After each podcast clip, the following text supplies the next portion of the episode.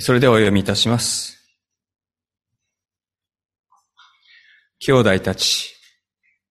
私があなた方に述べ伝えた福音を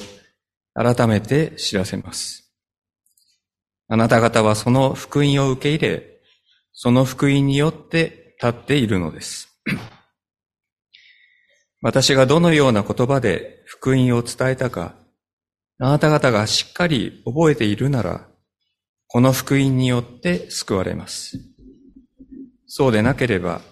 あなた方が信じたことは無駄になってしまいます。私があなた方に最も大切なこととして伝えたのは、私も受けたことであって次のことです。キリストは聖書に書いてある通りに私たちの罪のために死なれたこと、また、葬られたこと、また、聖書に書いてある通りに三日目に蘇られたこと、また、ケファに現れ、それから十二弟子に現れたことです。その後、キリストは500人以上の兄弟たちに同時に現れました。その中にはすでに眠った人も何人かいますが、大多数は今なお生き残っています。その後、キリストはヤコブに現れ、それからすべての人たちに現れました。そして最後に、月足らずで生まれたもののような私にも現れてくださいました。私は使徒の中では最も小さいものであり、神の教会を迫害したのですから、使徒と呼ばれるに値しないものです。ところが神の恵みによって、私は今の私になりました。そして私に対するこの神の恵みは無駄にはならず、私は他のすべての人たちよりも多く働きました。働いたのは私ではなく、私と共にあった神の恵みなのですが、とにかく私にせよ、他の人たちにせよ、私たちはこのように述べ伝えているのであり、あなた方はこのように信じたのです。え本日の聖書の箇所は以上になります。えそれでは伝えるべき福音とはと題して小倉先生にメッセージを取り継いでいただきます。よろしくお願いします。お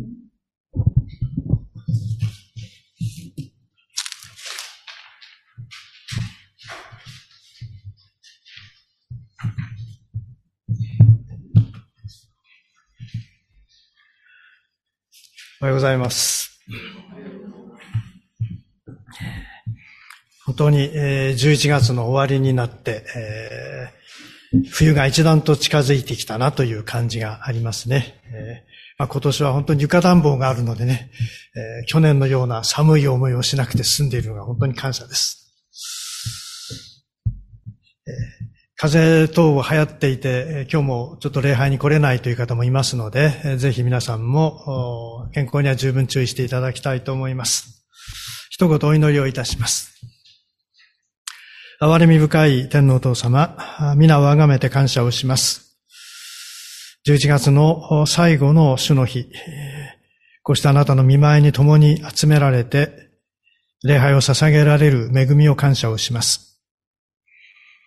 風邪やインフルエンザが流行っている中ですが、支えられ守られて、こうして共に集まることができた幸いを感謝をします。覚えながらも集えないでいる方々、特に風邪をひいたりしている方々の上に、どうぞあなたの帰り身があり、癒しがなされるようにお願いをいたします。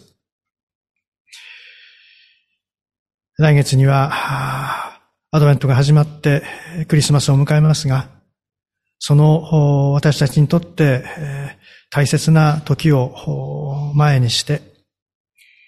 あなたの御言葉を伝えることをもう一度確認する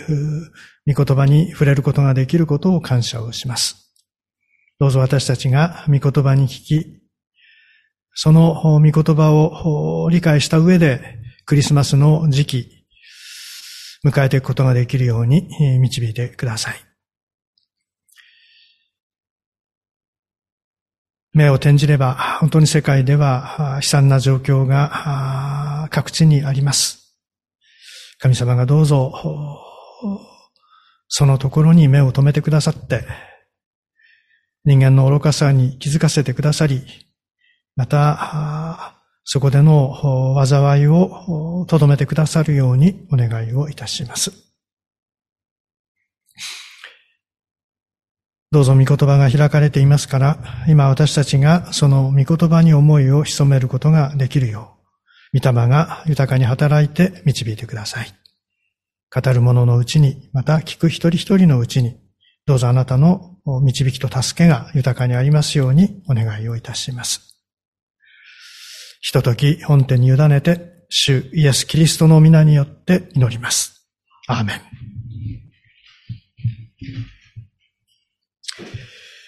えー、伝道について今月は考えています。えー、その伝道について考える説教の3回目、最終回になりますね。まあ、先週、えー、くん先生が来られてちょっと違う話でしたので、えー少し振り返りたいと思いますが、救われたクリスチャンはすべて一人も漏れることなくキリストの証人であって、人々に対してキリストを伝える、あるいは指し示すものとされている、そのことを一回目でお話ししました。また、その伝え方も、御言葉を直接語るだけではなく、その人その人でいろんなやり方があるということをお話ししました。まあ、これが伝道であって、これ以外に伝道のやり方はないというような、そんなことではないんだと。それぞれが自分に合った伝道の仕方を見つけて実践していったらいい。そう思うわけですね。そして二回目は、私たちが伝道する目的、動機についてお話をしました。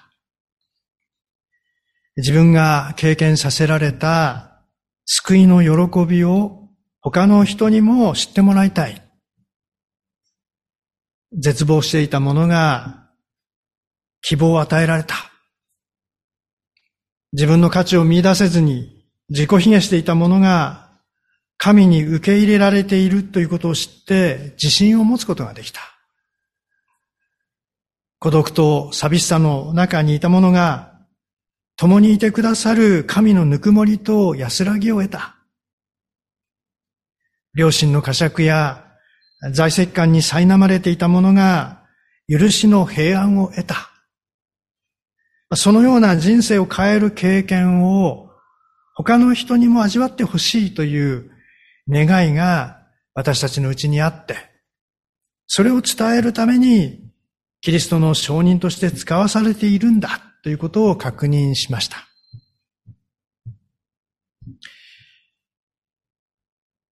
3回目の今日はですね、伝道の最終段階について考えたいと思います。まあ、これまでお話してきたように、伝道のやり方というのは千差万別で、伝道する人によっていろんなやり方があっていいわけですね。しかし、最終的には、キリストのことをはっきり示す聖書の言葉を伝える必要があります。そうでないと、キリストについて十分な理解のないなんとなくキリスト教、とりあえずキリスト教的な信仰になってしまう危険があるからですね。まあ、繰り返しになりますが、キリストやキリスト教に関心を持ってもらうためのやり方には個人差があっていいわけです。極端な話、犯罪行為や他人に迷惑をかけるやり方以外なら何でもありです。しかし、信仰の決断をするときには、聖書からキリストを語る必要があるわけです。それによって人はキリストを理解し、信じる決断へと導かれるからですね。3年余りにわたる救い主としての歩み、いわゆる交渉外の中で、キリストが教えられたこと、なされた見業、これはたくさんあります。ですから、キリストを語ると言っても、すべてを語るとすれば、それはもう、かなり長時間語らなければならなくなるわけですね。で、それは現実的には無理なわけです。ですから、伝統する際には中心的なこと、本質的なことに絞り込んで語る必要がありますね。で今朝の箇所っていうのはまさにその中心的なこと、本質的なことを福音という言葉にまとめてパウロが提示している箇所であるわけです。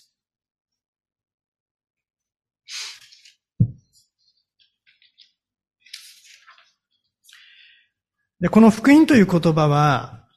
教会ではよく耳にする言葉ですね。ギリシャ語ではユーアンゲリオンという言葉です。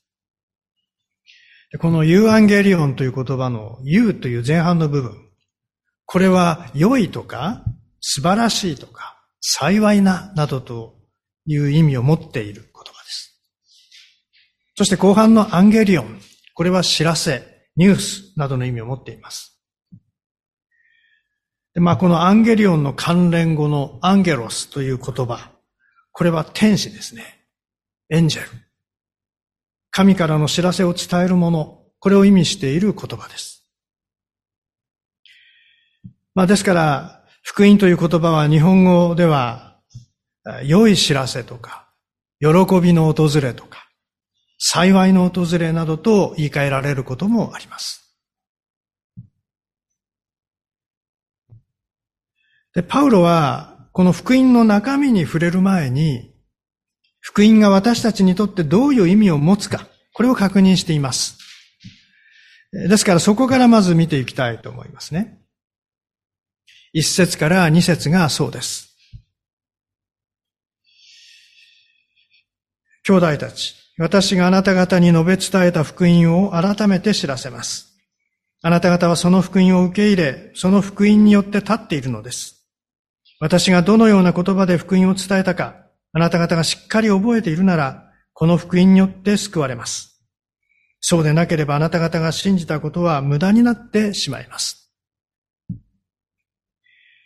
パウロは自分が伝え、コリント教会が受け入れ、教会の土台となっているものが福音であると語っているわけです。教会が、そして私たちクリスチャンが、よって立つ土台、それは福音以外の何者でもないということです。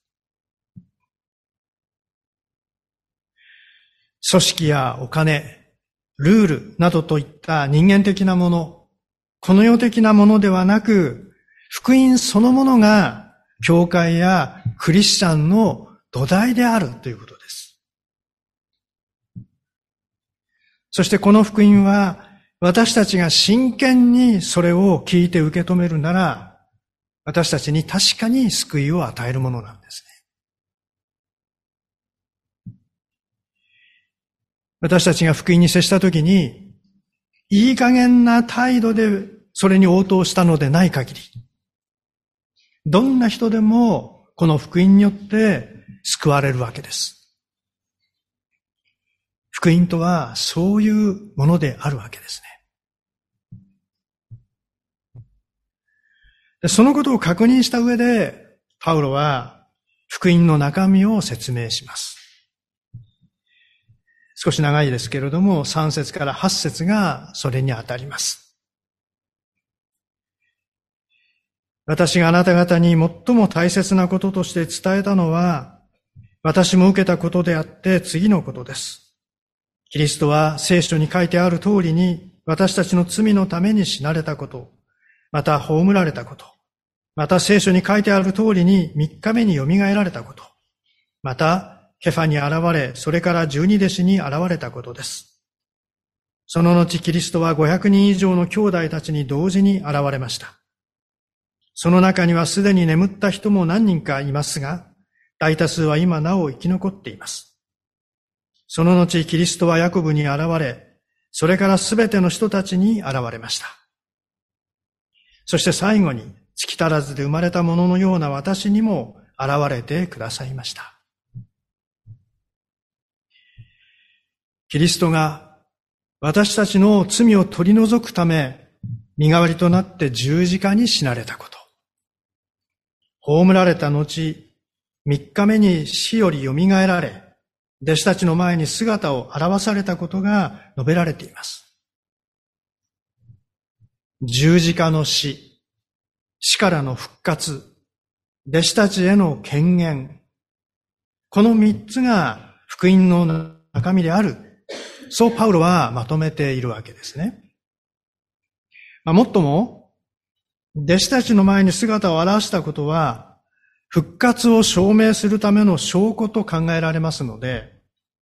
弟子たちへの権限を復活と結びつけることもできるでしょう。そうすると、十字架の死と復活こそが福音の中身と言っても良いだろうと思いますね。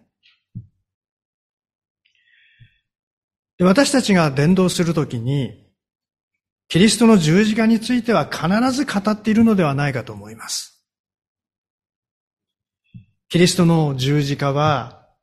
私たちの罪を私たちから取り除くためになくてならないものだからです。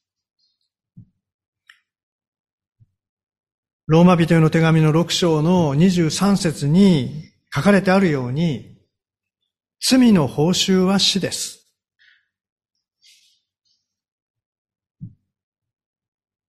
で、この死というのは、肉体の死を意味するだけでなく、永遠の滅びとも結びつきます。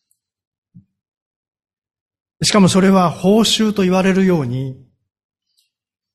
罪が一つの例外もなく必然的にもたらすものであるわけです。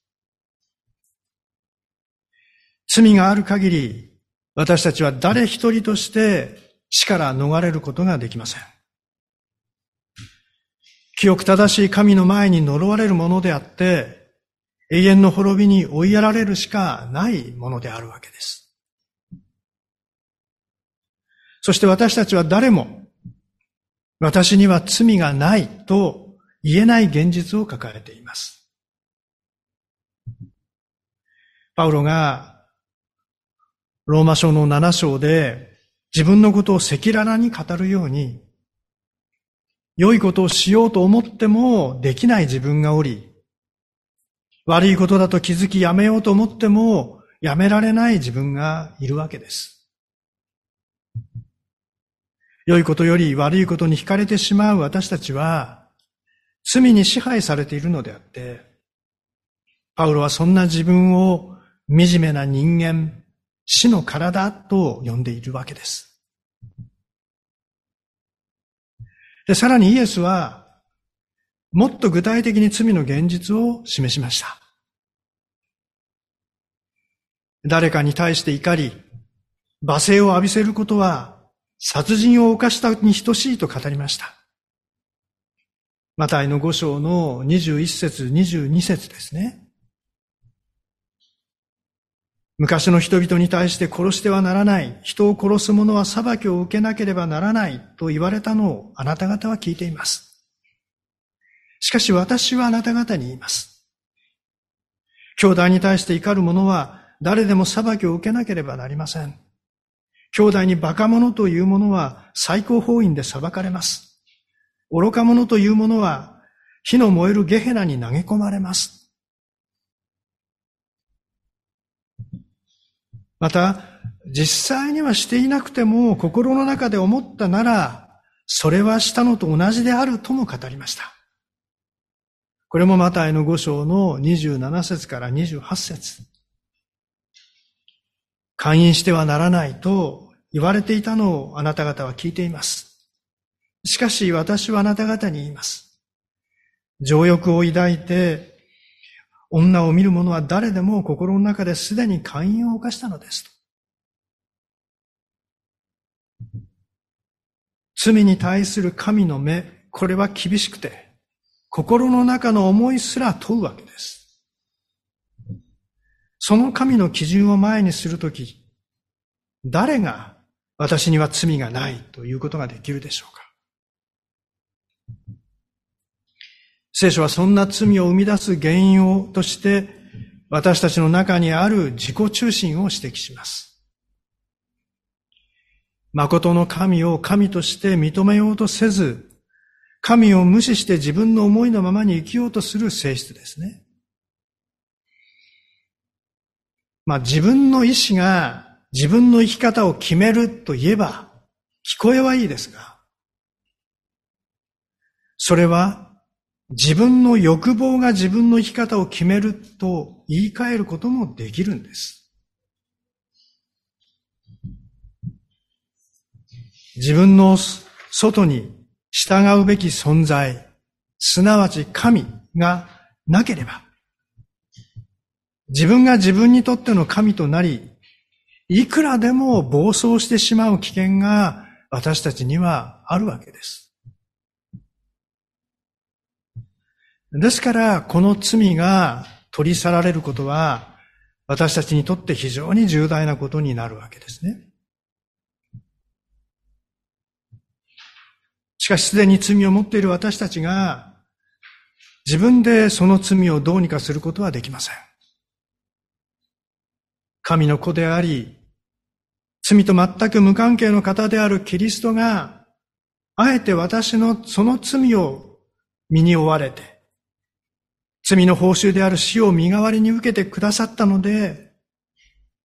私の罪は神の前に処理済みとされたわけです。私が死と永遠の滅びを免れるために、キリストの十字架の死は必要不可欠なものであったわけです。ですから私たちは、伝道する際に、このキリストの十字架をどうしても語らなければならないわけです。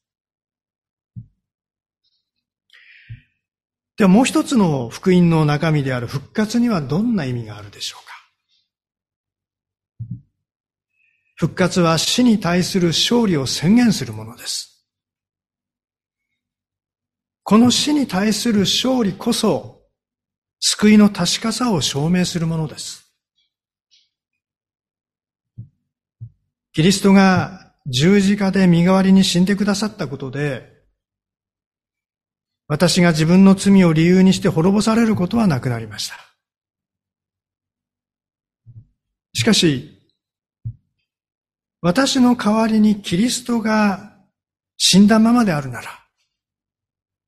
キリストはその罪の力に支配されているということになります。キリストは罪に飲み込まれた状態と言っていいでしょう。それはなおも罪が死の力を持って以前と変わらず私たちの前に立ち、厳然と君臨しているということを意味しているわけです。そうであるなら私たちは死に対する不安と恐れを持ち続けざるを得ないわけです。しかしキリストは十字架の死の後三日目によみがえられました。死と罪の力を打ち破り、新しい命を持ってよみがえりました。それは死の力が無力化されたことを意味します。キリストが死の力を打ち破ったので、罪はもはや私を支配する力を持たない。そのことが示されたわけです。ですからキリストの復活こそが十字架の死を意味あるものにするわけです。キリストが復活されたからこそ私たちのこの永遠に定められていた滅びというものが新しい命に生かされるものに変えられていくわけですね。復活こそ本当に私たちにとって大切なことであるわけです。しかしこの復活は私たちの日常では起こり得ないものです。そのために、まあ、私たちには信じがたいことであるわけですね。伝道するときに、信じにくい復活のことを避け、話しやすい十字架のことを話す傾向があると思います。しかし、十字架を意味あるものにし、救いを完成させるのは復活なんですね。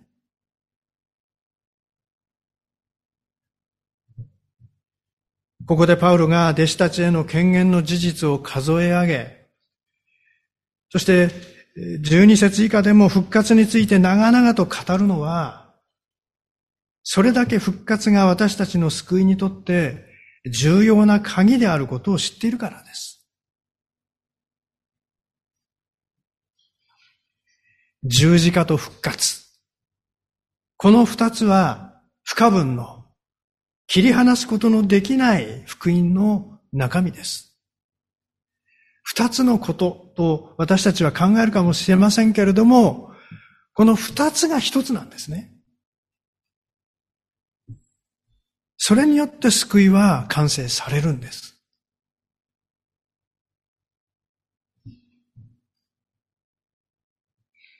キリストの十字架の意味はもちろんですけれども、復活の事実も救いの完成のために必要不可欠な神の見業である。そのことを確認しておく。これは本当に大切なことだと思います。確かに、世の人々に復活を語るっていうのはなかなか難しいですね。どうしても信じてもらえないんじゃないかっていう思いが先に立ちます。でもやっぱりそれを避けるわけにはいかないわけです。十字架と復活で一つなんだ。そしてそれによって救われるんだ。そのことを私たちは本当に心に留めて、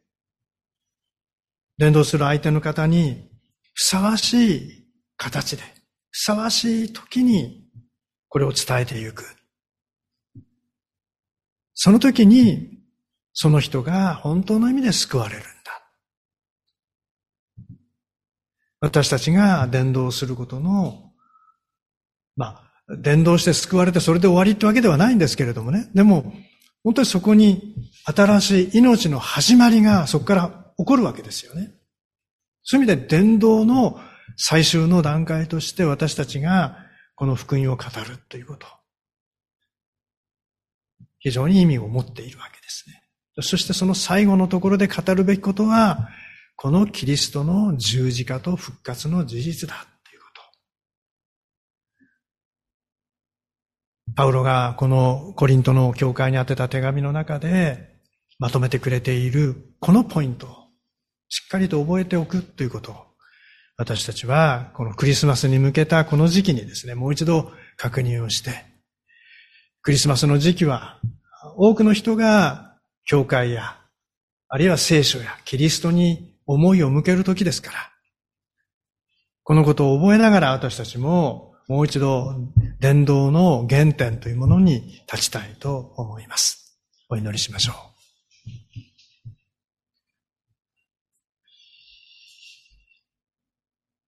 キリストは聖書に書いてある通りに、私たちの罪のために死なれたこと、また葬られたこと、また聖書に書いてある通りに、三日目に蘇られた。天皇お父様、新しい、えー、朝にこうしてあなたの見舞いに共に集められて、あなたの福音を聞くことができたことを感謝をします。神様どうぞ私たちがこの福音を理解し、その中身を私たちが伝えたいと思う人に適切に伝えることができるように力を与え導いてくださるようにお願いをいたします。クリスマスが近づいてきています。人々の思いもあなたに向くこの時期、どうぞ私たちがもう一度この福音を携えて、あなたの証人として出ていくことができるように導いてください。どうぞあなたの祝福が一人一人の上に豊かにありますように。あなたの御霊が望んで、一人一人を強めてくださいますようにお願いをいたします。すべてを見てに委ねて、主イエス・キリストの皆によって祈ります。アーメン。